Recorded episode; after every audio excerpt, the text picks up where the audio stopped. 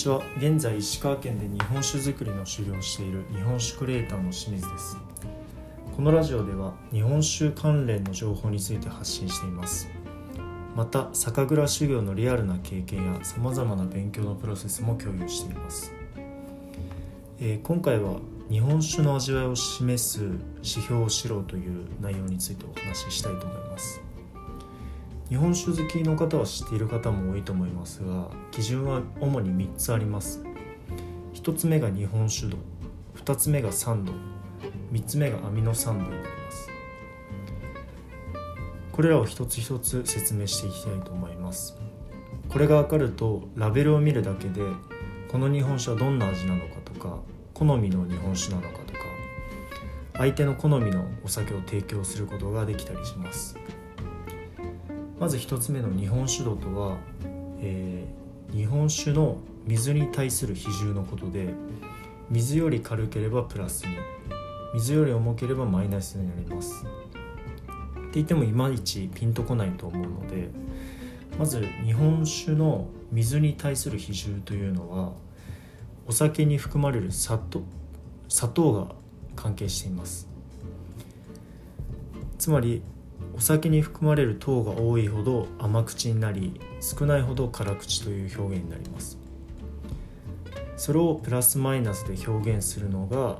えー例えば日本酒度マイナス20度。これはかなり甘口のお酒だったり日本酒度プラス10度というお酒はかなり辛口のお酒みたいな表現をします。次に酸度とは、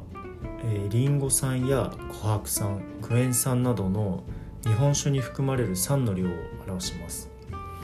一般的に酸と聞くと酸っぱさをイメージすると思いますが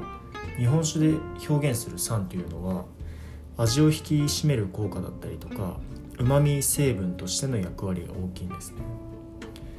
例えば日本酒度が同じでも酸度が高いと辛く感じたりとか低いと甘く感じたりすることがあります。3つ目がアミノ酸度ですね。アミノ酸度とは言葉のままでアミノ酸が含まれる量を表します。アミノ酸は主にうまみの成分になります。この成分が多ければ多いほどコクのある酒になりますが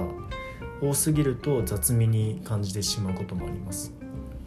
逆に少ないとさっぱりしたような味わいになることが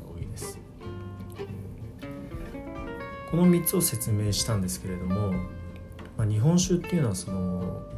日本酒度だったり酸度だったりアミノ酸度をベースに、まあ、口当たりだったり香りだったり温度や熟成具合などのさまざまな要因が絡み合っています。なのでその日本酒度がマイナスなら甘口とか酸度が高いならキレがあって辛く感じるっていう単純なものでもないんですね。もちろん人によって感じ方も違うので数値だけが正しい味わいとは言い切れません。その上で今回紹介した日本酒度酸度アミノ酸度の数値を参考にしてみて